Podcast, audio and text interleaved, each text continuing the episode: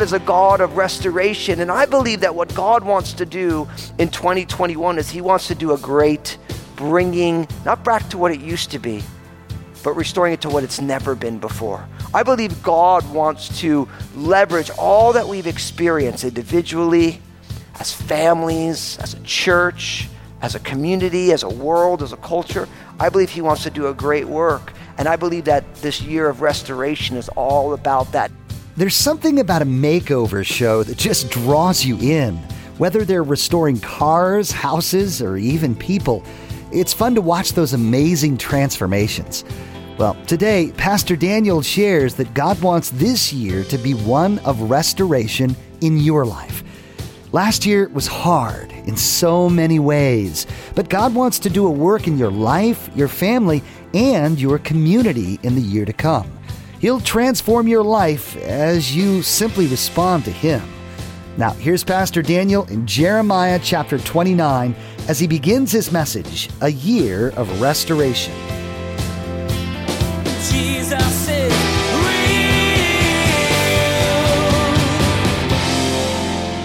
So I, like everybody, love that show Fixer Upper. Everyone know that show? I mean, I'm not really like a, a, a, restoration kind of a person. You can't get me to build anything really, unless I'm making myself a cake with Twinkies on top. But like, you know, I remember Lynn, my bride, started watching that show Fixer Upper, and I remember like she's like, "Oh, you got to watch the show. You're gonna love this." You know, this husband and wife team, and she's explaining to me their personalities and and how you know he's a builder and she's an interior decorator, and they and they buy these houses and they build them up for people and they make them beautiful.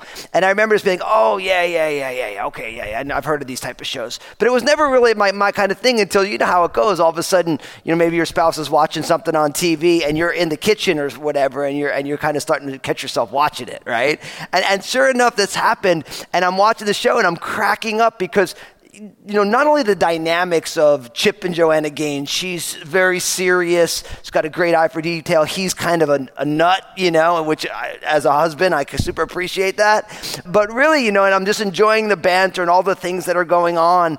But then, of course, what you start to realize is that you get captivated by, I wonder what they're going to do to make this house look extraordinary right? And, and, and sure enough, as all these things are going on, by the time you get to the end of the program and, you know, you're kind of invested in the house and in the people who are buying the house and in the Gaines family and all this stuff. And by the end, there's that, there's that great scene. Are you ready to see your fixer-upper? And they have like what it looked like before. And then they pull these huge things back and then people see their house and everybody cries and they yips and they get excited and they start crying and, and, and then they take them through the entire house. And, you know, and really literally for like 10 seasons, this is what they did every single week, but it, it, it, totally captivates you because you can see where something is where it is, but then with some hard work and some vision, before you know it, things can land in places that you never quite expected. And then also don't miss the fact part of the beauty of the Fixer Upper TV show is also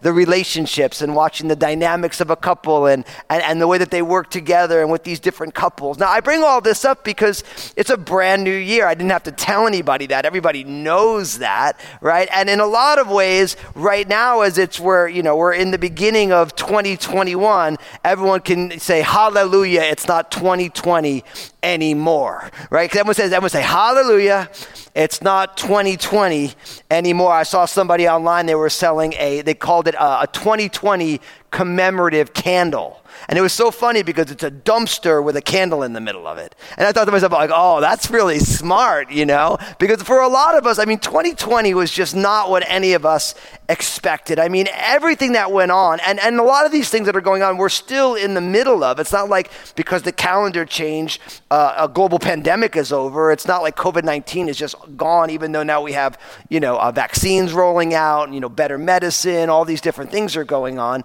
You know, but there were so many things that went on this year. We had a quite contentious presidential election, you know, and then uh, social unrest, uh, you know, issues with race in our country, all these different things that are going on. And, and I look back on 2020 and I thought to myself, man, that was not what I was expecting. But in the midst of all that went on, one of the things that we said a lot as a staff, I talked about it a lot in the different series that we did, is that we don't want to come out the other end of all that's going on the same as when we went in, right? God wants to do something.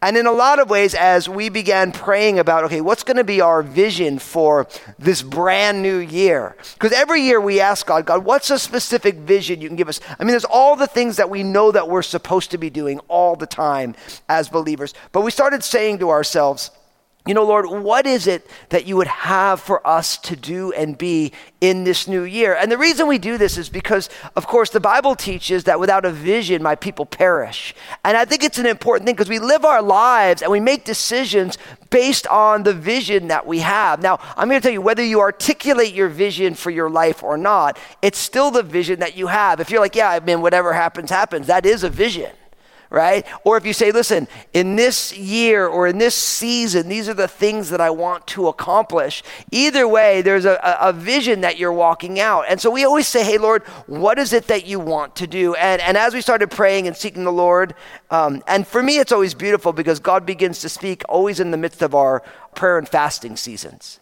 For the last number of years, as we've been doing those seasons of prayer and fasting, whether we're doing a 21 day fast or 30 day fast, or, you know, we do all these different things, when we're doing those things, always by the end of it, God starts to give me some vision for the next year. And I'm always like, oh, Lord, I look forward to those times. I can't wait to see what you're going to share with me. And so here around Crossroads, we're going to be calling 2021, this new year, a year of restoration, a year of restoration. Now, when you think about that word restoration, it really can have two different meanings. The first meaning, of course, is to bring something back to its former condition. Like, so really what you're doing is you're restoring something exactly back to what it was. You could see that example of this when they try and do some restoration on a famous piece of art, right? They really, the, the restorer of this famous piece of art, their job is to actually completely recreate what's already there. Maybe you're touching it up. You're bringing it back to the way it used to be before maybe time or whatever has had an impact on it. But then also, the second meaning of restoration is restoring it to an improved condition. You're not bringing it from what it used to be back to that. Now you're bringing it from what it used to be to something so much better. And in a lot of ways, that TV show Fixer Upper really shows that. They're not trying to restore these homes that they're buying to its former condition, but they're really trying to bring it to something it's never been. Now, in a lot of ways, for us here at Crossroads, we believe that 2021, not only for us as a church, but for each one of us as individuals and for our families and for our community, our world, it's going to be a year of restoration because 2020 was pretty devastating. No matter what the, your experience of it was, when you have businesses that have been shut down, you have kids who have been distant learning, you have churches that were unable to, to be open, you, you have the loss of loved ones, all these different things have gone on. There has been a kind of a falling apart in some ways in different areas of our lives. And we believe that God is a God of restoration. And I believe that what God wants to do is He wants all of us to step on in to what He has for us. And so we really believe that this is a theme. And in order to understand this, there's a scripture that got really laid on my heart about this. This is Jeremiah chapter 29, verses 10 to 14. Jeremiah 29, verses 10 to 14. It's a very famous passage. Many people, you, you, oh yeah, Jeremiah 29, 11. But in the context of what's going on, it's a very, very powerful section. Listen to what it says Jeremiah 29, verse 10. It says, For thus says the Lord, after 70 years are completed at Babylon, I will visit you and perform my good word toward you and cause you to return to this place. For I know the thoughts that I think towards you, says the Lord thoughts of peace and not of evil, to give you a future and a hope. Then you will call upon me and go and pray to me, and I will listen to you. And you will seek me and find me when you search for me with all of your heart. I will be found by you, says the Lord, and I will bring you back from your captivity I will gather you from all the nations and from all the places where I have driven you, says the Lord, and I will bring you to the place from which I cause you to be carried away captive. Now, to put all this in context, you have to realize that the analogy of what went on that the Lord is speaking about through Jeremiah and our experience in 2020 with the pandemic and these different things are it's not a perfect analogy. In the biblical context, God had told the children of Israel all the way back in the book of Deuteronomy that if they followed his ways, then he would be able to bless them. And if he, they did not follow his ways, then they would get the natural ramifications of their rebellion against God, and that things would go bad. There'd be these cursings. And sure enough, when you read the books of uh, 1st and 2nd Kings and 1st and 2nd Samuel, 1st and 2nd Chronicles, all these books, it shows the children of Israel really struggling to follow the Lord. And then, sure enough, all these things went on. And one of the things that went on for the two southern tribes, what we commonly call Judah, the Babylonians came. And God raised up the prophet Jeremiah to say, actually, the Babylonians are here because I asked them to come here, and I want you to go there because I'm going to kick you off the land for 70 years. The reason God was going to kick them off the land for 70 years is the children of Israel didn't honor the land Sabbaths. That every seventh year letting the land lay fallow. And the Lord's like, hey, you actually owe me 70 Sabbaths, so I'm going to actually send you off the land. And God used the Babylonians to do that. But God's plan wasn't only to bring the Babylonians so that the land could lay fallow, but God's plan was also to do a work of restoration for the children of Israel. And really, Jeremiah is part of telling them, listen, the Babylonians are coming. But then what it says here is that the Lord tells Jeremiah to tell the people, listen, after 70 years are completed at Babylon, I'm going to visit you and I'm going to perform my good word towards you and I'm going to cause you to return to this place. So he begins by saying there's a predetermined time for all this to go on, but then after that time is done, then I'm going to come, I'm going to visit you, and I'm going to do the things that I promised to do to you. Now, why is God going to do that? Verse 11 says, For I know the thoughts that I think towards you, says the Lord, thoughts of peace and not of evil, to give you a future and a hope. Now, I love this because it'd be really easy to think, and a lot of people right now are struggling with all that's been going on, saying, Doesn't God have a good plan for us? And guess what He does? God knows the thoughts that He thinks towards us thoughts of peace and not of evil, because God wants to give us a future and He wants to give us a hope. But in order for God to do the work He wants to do, He uses and leverages our mistakes and all the issues of our culture and our world. And so, sure enough, He says, when that happens, then we're going to call upon him and we're going to go and we're going to pray to him, and then he's going to listen to us. And he says, And you will seek me and find me when you search for me with all of your heart. See, something was going to happen in the hearts of the children of Israel while they were in Babylon, that all of a sudden their hearts were going to be inclined to the Lord. They were going to seek after the Lord. They were going to call upon Him. They were going to seek after Him with all of their hearts. And when they did that, God's saying, Hey, I'm, you're going to find me when you do that. And in a lot of ways, I think that all that we've gone through as a culture, all that we've gone through as a church, it's caused a lot of us to seek God like we never have before. It also has caused, unfortunately, a lot of us to stop seeking God. Just trying to deal with all that's going on. But, but listen, when we seek God and we search for Him with all of our hearts, then we're going to find him. And it says, And I will be found by you, says Lord. I will bring you back from your captivity, and I will gather you from all the nations and places where I have driven you, and I will bring you back to this place to which I called you to be carried away. See, really what he's saying is like, you've been away, but I'm going to bring you back, and then I'm going to do this work. I'm going to restore you to the land, and I'm going to restore all that's going on. And obviously, the books of Ezra and Nehemiah and all the subsequent books and obviously, at the time of Jesus, the children of Israel were still in the land. So, our God is a God of restoration. And I believe that what God wants to do in 2021 is He wants to do a great bringing, not back to what it used to be, but restoring it to what it's never been before. I believe God wants to leverage all that we've experienced individually, as families, as a church, as a community, as a world, as a culture. I believe He wants to do a great work. And I believe that this year of restoration is all about that. Now, to kind of get into some more specifics, we're really going to be looking through this in kind of three different areas. First, we're going to be looking at restoring the soul. You know, we want to be restoring the soul. So, really, what this is talking about is that us as individuals, I think that 2020 has had a, a, a very, I mean, and not only I think this, I mean, the research is bearing it out right now, has had a significant impact on just human happiness and human feelings of wholeness. If you look around, almost everyone I know is struggling. I mean, I, have never seen more than I do right now people saying, hey, it's, it's okay to not be okay. I think with everything that's gone on, I think there has been a hardening, in a sense, of the souls of a lot of people.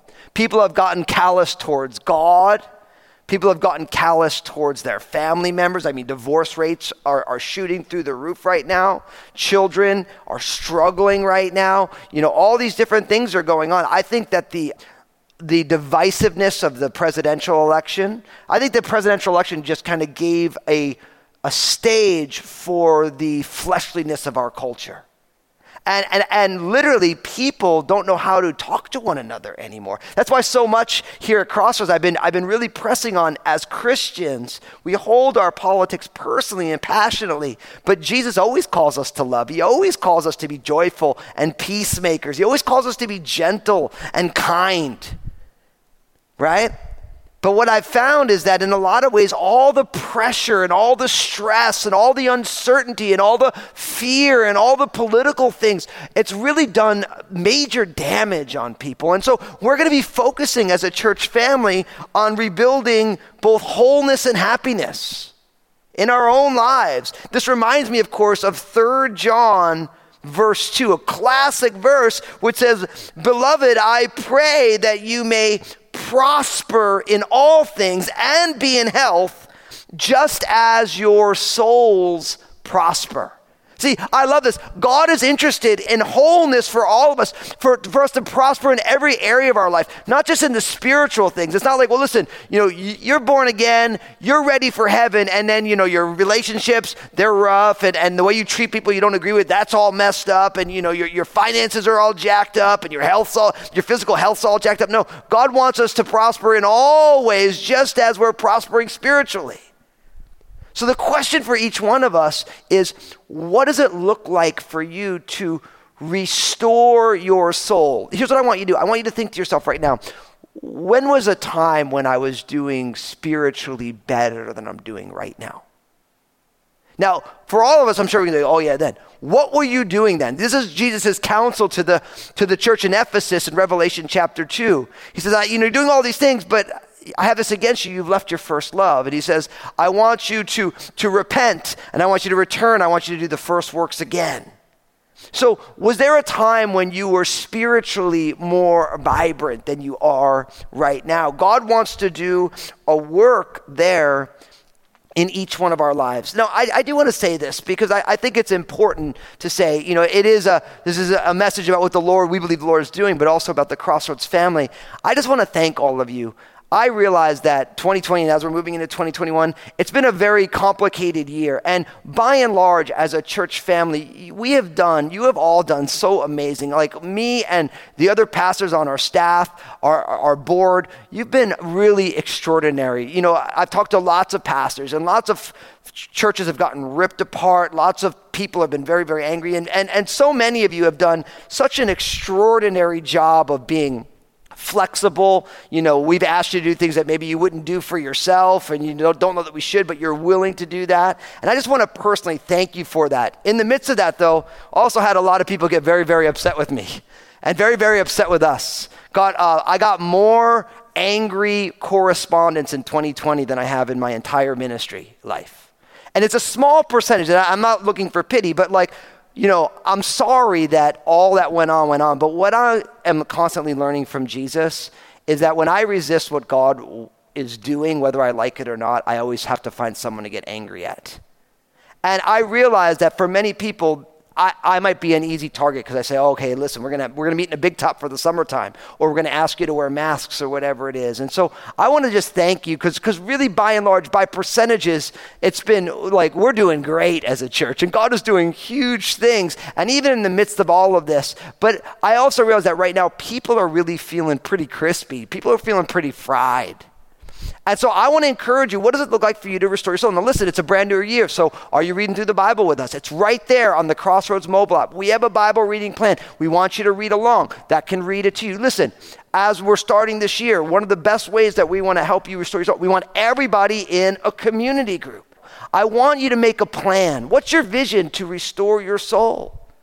I'll be honest with you, there's been a number of things that I've had to do over the last year just to keep myself feeling vibrant spiritually in the midst of all the stuff that's going on. But you have to have a plan. And as a church family, we want to come alongside of you. We want to join you in what God wants to do because God doesn't want to just be like, man, there was a time when I was really doing good spiritually, and now maybe not so good. But really, what we want is we want to say, God, there might be a time when I, I, thought I was doing spiritually better, but Lord, what does your vision for me having a restored soul look like? What does it look like for me to walk in that future and a hope? What does it look like for me to seek you and search for you and pray for you so that I might find you, Lord? So we want to focus on restoring the soul. The second step for us is we want to really work on restoring the family. We want to work on restoring the family. Now, what I mean by that is we always talk here at Crossroads about how God brings us from an individual and then he invites us into something greater and then something greater. And so in God's plan and in God's economy, the restoration of a, of a soul of an individual then leads to a restoration or a fresh work that God wants to do to bring to an improved condition the next layer, and that would be our families. Now, I'm speaking specifically of working on doing a great rebuild of our homes and also of our church family. So God invites us not only to be individuals, but then He invites us into the next layer, which would be our physical, our biological families, our, our, our tribe, the people that we spend a lot of time with, and then also our church family. And, and, I, and I mean this in the sense that because of all that's gone on, we have a great rebuild ahead of us whether it's a personal rebuild, restoring our souls, but then the rebuild of what does it look like to help our families to function better. All the stress, the distant learning, all these different things, it's put a lot of stress on our homes. It's put a lot of stress on our churches. And God wants us to be up for the rebuild, to say, okay, Lord, what is it that you want to do? And so, as I was thinking about God's desire for a family that's restored, of course, I thought about that beautiful passage in Deuteronomy chapter 6 verses 4 to 9. It says, Hear, O Israel, the Lord our God, the Lord is one, and you shall love the Lord your God with all your heart, and with all your soul, and with all your strength. And these words which I command you today shall be in your heart. You shall teach them diligently to your children, and you shall talk of them when you sit in your house, and when you walk by the way, when you lie down, and when you rise up. You shall bind them as a sign on your hand, and they shall be as the frontlets between your eyes. You shall write them on the doorposts of your house and on your gates. Now you think about that. It's the great Shema prayer. Hear, that's the word Shema. When it says, Hear, O children of God, those who are governed by God. The Lord our God, the Lord is one. There's only one God. And that God you should love with all that you are heart, soul, strength, and mind. Of course, Jesus grabbed that and he rolled that out as the greatest commandment. And then he says, Your word that I command you shall be in your heart. So we talked about all of that as part of restoring the soul, us worshiping more, seeking the Lord, being in his word, growing. Jesus is real. You've been listening to Jesus is Real Radio with Pastor Daniel Fusco. Pastor Daniel will have much more to share next time. But right now, I want to tell you something exciting. Are you ready? Next week, on February 16th, Pastor Daniel's latest book releases. It's called Crazy Happy, and he's going to change your outlook on life. Here's Pastor Daniel himself to tell you all about it. Thanks, Josh. I can't believe we're here. Next week is the release of my new book, Crazy Happy Nine Surprising Ways to Live the Truly Beautiful Life. And I'm here to tell you it's a life changing exploration of the beautiful life God created us for and how you can take steps to experience true lasting joy and happiness no matter what you're going through. So check it out. It releases next week, but you can pre order today and be one of the first to get a copy. There's no doubt that we all need long lasting happiness in our life, and I'd love to help you get there. Josh is here to tell you more about how to grab your copy. It's going to be so great to read this book and apply it to our lives. There's still time to pre order, too. Just go to danielfusco.com to find a list of where you can get your own copy. There's some other promotions and bonuses happening for pre orders, too, so check out the website today. Again, that's danielfusco.com.